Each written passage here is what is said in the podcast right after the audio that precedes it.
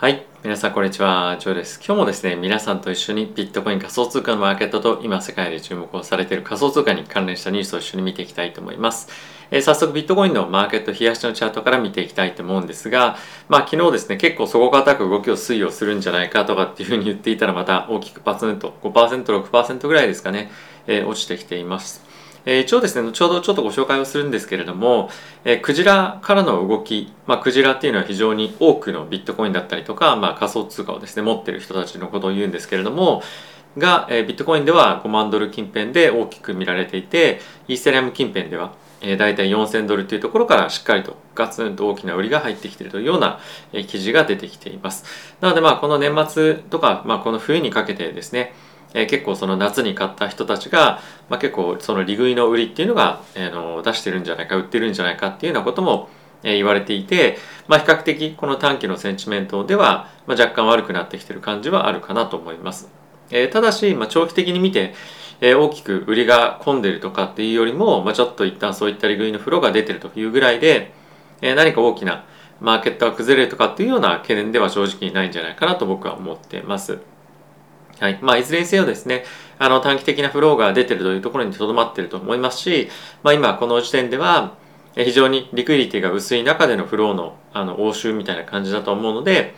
これがトレンドになっていくとかっていうよりも、まあ、一旦はこの近辺でのあの売りが意識されるこの5万とか4000ですねこの辺りが意識されていますよというようなまあところのある意味注意として、え捉えていいんじゃないかなと思っています。で、イーサについてもこちら一応チャート見ていきたいと思うんですが、はい。まあ同様ですね。引き続きこのバンドの中なので大きな懸念とかっていうのは特にないんですけれども、意識されるのは4000近辺の売りというところで、えー、サポートがまあ大体3700から3600とかですかね。この辺りで僕はちょっと買いを入れていこうかなと思ってるので、まあ、少し下で待ってるような感じです。はい。まあビットコインも同様にあの買いを入れていこうかっていうのは思ってはいるんですがやはり2022年の一つの大きな注目のポイントとしてはイーサー2.0に行こうというところで、まあ、今年はというか来年か2022年はですねイーサーを中心にえまず大きなメインのポジションは作っていこうかなと思っています。まあ、それ以外については、え引き続きレイヤー1の、えー、プロジェクトで、まあ、いいのがあればというか、えー、まあ強さ強そう強そうな部分があればあの少しずつ入れておこうかなっていうのは、まあ、考えたりはしてますけれどもやはりイーサ2.0へ移行した後っていうのはレイヤー1のメインのあのチェーンというか、まあ、そういったプロジェクトについては、まあ、がっつりイーサっていうところになる可能性もあるので、まあ、あまり大きく分散をするというよりもまずはしっかりとイーサのポジションを構築するというところを、まあ、心がけてやっていこうかなと僕は思っております。はいまあ、あとはですね今ちょうど仮想通貨だけではなくて株式市場についてもやっぱちょっと弱含んできているんですね。ここ最近やっぱ連日大きく上昇してきているということもあってまあちょっと一旦コレクションというかあの調整みたいな感じにはなってるかなと思うんですけれども、まあ、ちょっとこのチャートで見るとあまり分かりづらいかもしれませんがナスダックについては約0.5%ぐらいですね先物ベースで下げているというような状況にはなってますかね。はいまあ、なんでちょっと一旦小休止みたいな感じではあるかなと思うんですけれども引き続き仮想通貨だけではなくて株式マーケットも含めたリスクマーケットというふうに言われるリスク資産というふうに言われるまあ区分されているものはですね、いいパフォーマンスを、まあ、さらに続けていく可能性の方がまだまだ、まあ、長期で言ったら高いんじゃないかなと僕は思っております。はい。で、ここからですね、皆さんと一緒に、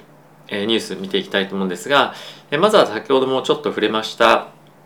ビットコインについては5万ドルっていうところと、またイーサについては4000ドルっていうところで、えクジラからの売りが入っていますよというようなのがニュースとしてなっていました。あと、ここに、ちょっと見づらいかもしれませんが、あの黄色い線がビヨーンというふうに伸びているんですけれども、えこれがちょうど、えビットコインで言うと、まあ、5万ドルのところに、まあ、売りが結構入ってますよというところ、まあ、売りというか、オーダーが、まあ、いっぱい入ってますよということなんですけれども、まあ、かなり強く意識されているようなレベルになっているかなと思います。まあ、あとはですね、そこからまあじわじわとその売りの壁みたいのが下がってきていて、まあ、大体4万8000とかそういったところまで、まあ、オーダーがかなりあの積み上がってきてるんじゃないかなと思います。まあこれあの売りと買いの対比で見えるようなレベルにレベルというかあの波になっているのでかなりあの売りがビットコインの方入っているように見えるんですけれどもまあ対比で見た時にはやはり売りの方が今だいたいまあ4万8000近辺にまあその前後にかなり集中しているので上値は若干重いようなオーダーベースで見るとなっているような状況かと思っていますでその一方でイーサなんですけれどもこちらの方はしっかりと買いも入っているというところでまあやはり需要はイーサの方がしっかりと入っている強いのかなっていうのはこういったところからも見受けられるかなと思うのでまああまり総悲観をするというような相場よりももちろんちょっとやっぱり調整の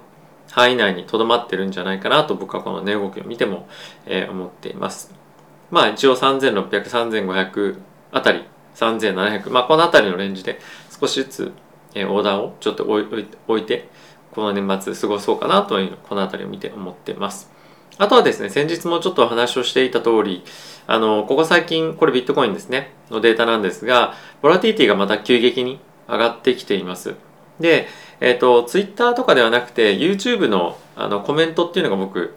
なんていうのか出せるようになっていると思うんですけれども、そのコミュニティ投稿と言われているもので、この、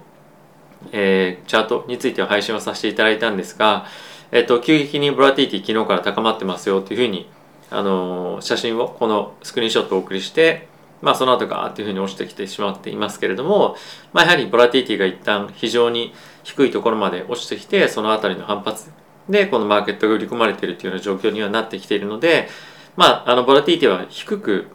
あのなってきてはいるんですけれども、まあ、やはりそうなったタイミングでしっかりと狙ってきてるような、まあ、あのフローがわざと入れてきてるんじゃないかなっていうのも、まあ、この辺りを見ても思うのでやっぱり年末年始特に31日のオプションのエクスパイアリーですねこの辺りは気をつけていきたいかなと思っています。逆にその辺りは大きく下げてくるようであれば、まあ、買いのチャンスにもなるので準備しっかりとしておこうかなと思っています。僕も今結構ステーブルコインでえ持っているので、まあ、その辺りをどのレベルに置いていくかもしくは、まどう使っていくのかっていうのは少し考えていきたいかなと思っています。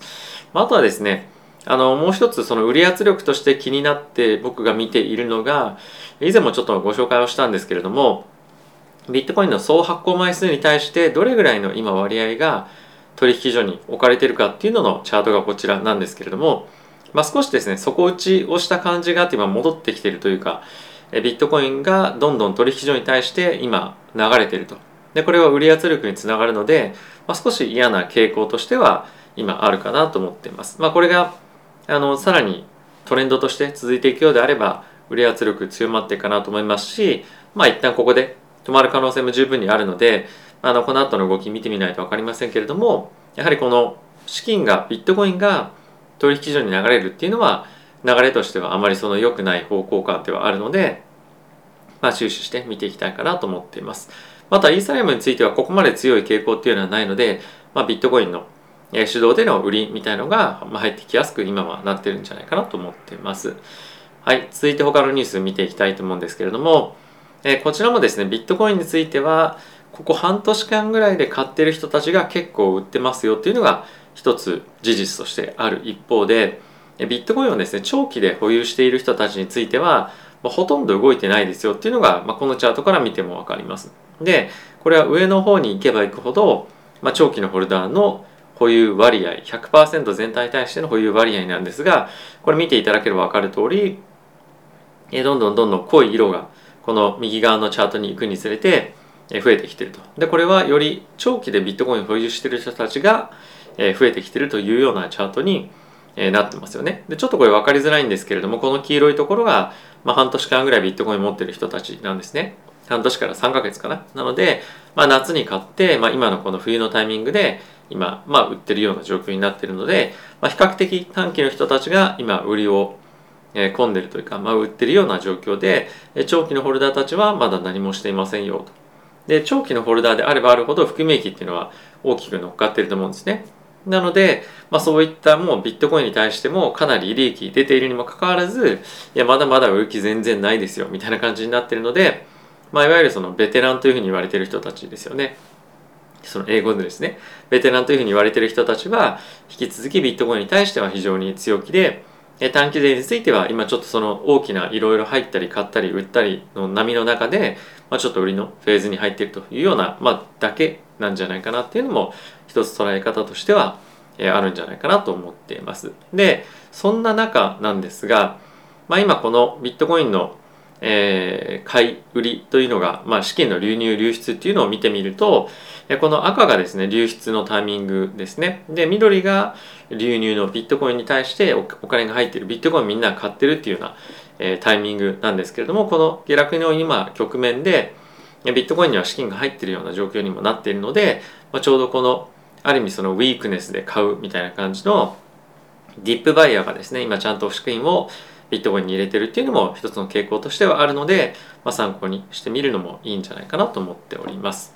はい、えー、続いてのニュースなんですけれども、えー、ここ最近ニュースに出てくることが多くなっているこのアーベというプロトコールというかあのプロジェクトなんですけれども、まあ、ここはですね基本的に DeFi のプラットフォームの、まあ、運営というか DeFi のプラットフォームなんですがそこで今あのリアルアセットというふうに言われている例えばですよあの請求書とかあとはあのクレジットカードでお客さんが、まあ、物を買うじゃないですか。そうすると、まあ、この一つの契約で100ドルがお客さんから払われる予定になってますみたいな日本語で言うと手形ですかね受け取りの手形っていうものを、えー、DeFi のシステムの中に、まあ、担保として入れることによってお金が借りれるようにえー、今なってきていますというのがニュースとして、えー、まあ、こうやって取り上げられていました。でこれやっぱり何がすごいかっていうとこれまでであればビットコインだったりとかイーサレムのような仮想通貨を担保としてお金を借りるみたいなことをこれまでできたんですけれども今後はリアルの世界で、まあ、トークン化されたものこれ不動産も含めてなんですがそういったものを担保に入れてお金が借りれるように今後なっていきますよと。でこういったことができるようになればそのリアルの世界のまあ、リアルな世界っていうとおかしいですけども、まあ、しっかりと裏打ちされた、えー、まあ、価値のあるアセットが担保に入って、まあ、あの裏打ちされてないっていうふうには言いませんけれども、ま、そういったものでお金を借りたいとお金を運用したいというような需要も今まさに出てきているということで今後さらにこういった形でのビットコイン仮想通貨への資金の流入っていうのがさらに進んでいくんじゃないかなと思うんですね。でこの辺り非常に面白い取り組みだと思いますしやはり DeFi への需要がまだまだ強いというところとあとは DeFi の、まあ、そういったいろんなプロジェクトだったり商品性の発展というのが今後さらに高まってくるとより銀行だったりとかいろんなそういう金融機関のサービスが、まあ、こういった観点で発展していくより需要が高まっていくというふうになってくると思うので、えさらに2022年 DeFi にはえさらに大きく資金が流れていったりとか、まあ、あとはそのベンチャーキャピタルだとかやっぱりそういった投資家としての投資についても非常に資金が集まりやすい分野に今後なっていくんじゃないかなと思っています。ここ最近非常に NFT が注目されてはいますけれども、まあ、DeFi もより大きく発展していく可能性っていうのは、えかなりあると思うので注目していきたいいきたいいきたいと思っております。はい、次なんですが、えー、アリババのですね、ナンバー2というふうに言われているジョー・ツァイさんという方がいらっしゃるんですけれども、ナンバーワンはジャック・マーさんですね。で、彼のそのビジョンみたいなものを具現化していく、まあ、そういった役割を担っていく、担っているですね。えー、このジョーさんという方が、まあ、同じ名前ですがいるんですけれども、まあ、彼がですね、I like crypto という形で、え、先日ツイートをこちらに小さいんですがしています。で、それに対してバイナンスの CEO がですね、I like Joe っていうふうにツイートしてたんですけれども、まあ、これ実際にどういう意味で I like Crypto っていうふうに言ってるか正直わからなくて、クリプトは何？ビットコインなの？それとも DeFi が好きなの ?NFT が好きなの？何が好きなの？っていうのは、まあ、言ってはないんですけれども、まあ、非常に、え、このジョーさんについては、えー、クリプト、まあ、仮想通貨なのかに対して非常に興味がありますよと。で、えーとまあ、こんなことは言ってるにもかかわらずちょっと前にですね中国の方からまあ、いろんな規制をかけられていることによってアリババのプラットフォーム内でマイニングの機械ですねそういったものを売れないように、まあ、売らないようにしていたりもしてるんですけれども、まあ、非常にやはりこのクリプトについての興味だったりとかっていうのはかなりやっぱり中国の、まあ、アリババだけじゃなくてテンセントも含めて持っていると思うので、まあ、今後どのような発展を中国のこうでもしていくのかっていうのは注目していきたいと思いますしもしあの今のそのビットコインだったりとかっていうのが無理なようであればどのようにしてこのクリプトブロックチェーンというテクノロジーを中国の国内でより発展していくのかさせていくのかっていうのは今後やっぱり中国政府としても課題にはなってくると思うので、まあ、この辺りも引き続き注目をしていきたいかなと思います。あとはですね、こういった発言をしたことによって、またアリババに対して、もしくはこのジョーさんに対して、何かしらのその制裁じゃないですけどもワーニングみたいのが出てくるのかどうかそのあたりは注目していきたいかなと思っております。はい、あとはですね NFT のプロジェクトで今非常に注目されているのがこのクリプトバッツというものなんですが、え皆さんこの方ご存知でしょうか？オジー・オズボーンという方でイギリスで非常に人気な確かロックだったかな？あのロックというかメタルというかあのそういった形のミュージシャンの方なんですけれども非常に、えー、彼自身のですねテレビ番組もあるぐらい非常に有名なというか人気のある方なんですが、まあ、彼がですね今回先ほどのクリプトバッツという NFT を、えー、作ってですね今後販売をしていくということが発表されていました。で、まあ、このプロジェクト結構面白いのがそのコウモリのプロジェクトなので、まあ、噛みつくらしいんですよね。実際のあのコウモリが噛みつくかどうかっていうのはちょっと正直はよくわかんないんですけども他の例えば、まあ、ここのクリプトバッツと一緒にプロジェクトをやろうよっていうふうに言っているあのボワードエピオットクラブとかがですねやるっていうふうに言ってるんですね。でそこと、まあ、コラボしてどんなことをやるかっていうとこのクリプトバッツが例えばボワードエピオットクラブの猿に噛みつくとこの猿がなんか変異を起こすらしいんですね。そうするとまた別のあの NFT ができるのかもしくはその元々のやつが変異するのかっていうのはちょっとよくわからないんですがあのそういった形で他のプロジェクトとコラボして何か新しい取り組みやるみたいなことが、まあ、今計画されているようなので、まあ、このプロジェクト今後非常に興味を、えー、興味というかまあ注目を今後集めていくと思いますし、まあ、あとはですねこのあの中でも Discord のグループとかっていうのがあるようなので僕も今参加してるんですがそういった形で今後1月にあの NFT が発売されるようなのでこの辺り結構ですねあの、まあ、人気博したりとかセカンダリーでも非常に取引が活発になってくるようなものだと思うので、えー、僕もですねセカンダリーでも何でもいいのでとりあえず、えー、手に入れたい今一つの NFT として注目しています。はい、次なんですけれども、えー、フェラーリもですね NFT にあの参入しますよということを発表していました。まあ、これあのベラスっていうふうに、まあ、言うですねプロジェクトと今一緒にやってる、まあ、会社というかプロジェクトでやってるらしいんですけれども、まあ、どことやってるかとかっていうよりもやっぱりフェラーリだとか非常に名前があるところについては NFT にやっぱり参入してくることによってさらなるマーケティングの戦略の一環だったりとか、まあ、新たなグッズ販売ですとかいろんなところに対して進出をしていけるようなチャンスも十分にあるので、まあ、この辺りの今後の動きっていうのも注目をしていきたいかなと思ってます。おそらく今後は他のですね、F1 のえチーム持ってるところだったりとか、まあ、車車の他のメーカーも当然だとは思うんですけれども、まあ、どんどんどんどんですね NFT のマーケットにさらに入り込んでくると思うので、えこの辺りは注目をしていきたいかなと思っております。はい。まあ、とはですね、これ全部深くは見ていかないんですけれども、また2022年、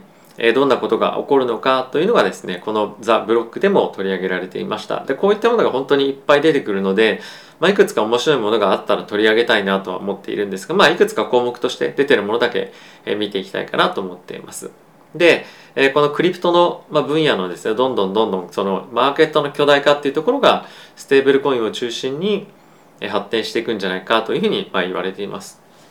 まあこれはあのまあ当然だなといえば当然なんですけれどもやはりそのビットコインだとかイーサレムってところに対しての、まあ投資がどんどんどんどん膨れ上がってくることによってそれの避難場所としてやっぱりステーブルコインというのも一つあると思うんですよね。なので、まあ、マーケット全体が大きくなっていくにつれてこのステーブルコインの市場っていうのも必然的に大きくなっていきますしやはりまずは仮想通貨クリプトに対してお金をまあじゃあ入れましょうっていうふうになってくるときに、まあ、DeFi での資金の運用っていうのも、まあ、かなり多くの割合を占めると思います。今 DeFi であれば、まあ、ほぼドルドルと同じリスクで例えば2%だったり3%というのが今利回りとして回りますよね。で米国の10年債今持っていても1.4%ぐらいしか回らないとでかつ流動性も低いということでであればステーブルコインの方がいいよねみたいな感じで、まあ、資金が流入しやすくなるっていうのも一つの側面としてあるんじゃないかなと思っていますであとはですねシームテーマですかね。2と書かれてますけれども、まあ、今 DAO という組織の形がですね非常に注目を浴びているんですけれども、まあ、そのいわゆる CEO みたいなそういう中心となる人物がいるというよりも、まあ、プロジェクトとしてみんなでどっちの方向性に動いていこうかっていうのを決めながらプロジェクトが進んでいくみたいなですね感じの、組織型非中央集権的な組織型の形態がですね今非常に流行ってますけれども、まあ、そういったものがよりあのガバナンスというかですねあの体系がもっとガチッと決まってきていてよりこの理想的な DAO の形とかですねそういったものが今後作り上げられていくんじゃないかみたいのが、まあ、今、え注目をされていますと。であとはですねいろんなプロジェクトごとに適正な形とかっていうのもあると思うので、まあ、この辺りが DAO の形が進化していくんじゃないかっていうのが、えー、テーマ2ですねでテーマ3については、まあ、これファストチェーンというふうにありますけれどもあのイーサリアムキラーというふうに言われているチェーンと、まあ、あとはレイヤー2のチェーンでプラス、まあ、それらの独立したチェーンをつなぐクロスチェーンのアプリケーションっていうのが今後は非常に需要が高まっていくんじゃないかというふうには言われています。まあ、この辺りはあの例えばそのイーサリアムだけが強くなるよねとかっていうよりもよりいろんな分野に適したチェーンですとか、まあ、いろんなその取り組みにそれぞれ入り込んだものっていうのがやっぱりそれぞれあると思うので、まあ、これだけが強いよねとかっていうよりも、まあ、全般的にマーケットとして、え、これが大きくなっていくんじゃないかっていうことが、まあ、このパートでは書かれています。はい、なので、えー、まあイースタリアム一強みたいな感じではなくて、まあ、全般的に仮想通貨としてあの大きく発展していきますよねっていうのがあの今のパートですね。はい、でテーマ4なんですけれども「Every company is a crypto company」というふうに書いてますがあのやっぱり今後イノベーションをどんどんどんどん、えー、取り組んでいこう取り組取り込んでいこうという会社についてはもうクリプトを取り組まざるを得ないよねっていうのが、まあ、簡単に言うと端的なこの中のテーマの、えーまあ、言われてることかなと思います。今本当にいろんな業態でもですねこの仮想通貨だったりブロックチェーンを取り入れていくというのがある意味あの先進的な企業の当たり前の流れみたいになってますしあとはそれの中に NFT というところも含まれていると思うんですがやはりこれだけ注目されている中で NFT を活用しなかったりとかブロックチェーンを活用しないでいるとそのマーケティングという観点からも非常に遅れを取ってしまうというところも一つの側面としてあるのかなと思うので、まあ、この辺りはどういうふうに2022年ですね企業がこの仮想通貨を取り組んで取り込んでいくのかっていうのは注目をしていきたいポイントの一つかなと思っております。で、最後なんですが、エブリこれ VC というのはベンチャーキャピタルですね。エブリベンチャーキャピタル is a クリプトベンチャーキャピタルと。もう今まさにベンチャーキャピタルのような機関投資家がですね、投資をしたい会社は全てクリプト会社ですよ、みたいな感じで、まあ言われていますと。まあこれはおそらくそうだろうなと思うんですけれども、まあ今本当にまさにめちゃくちゃホットな分野何一つ選んでくださいというふうに言われたら、まあ、このベンチャーキャピタルの中では、え、クリプトになるんじゃないかなと思っています。昨年というかこの2021年の、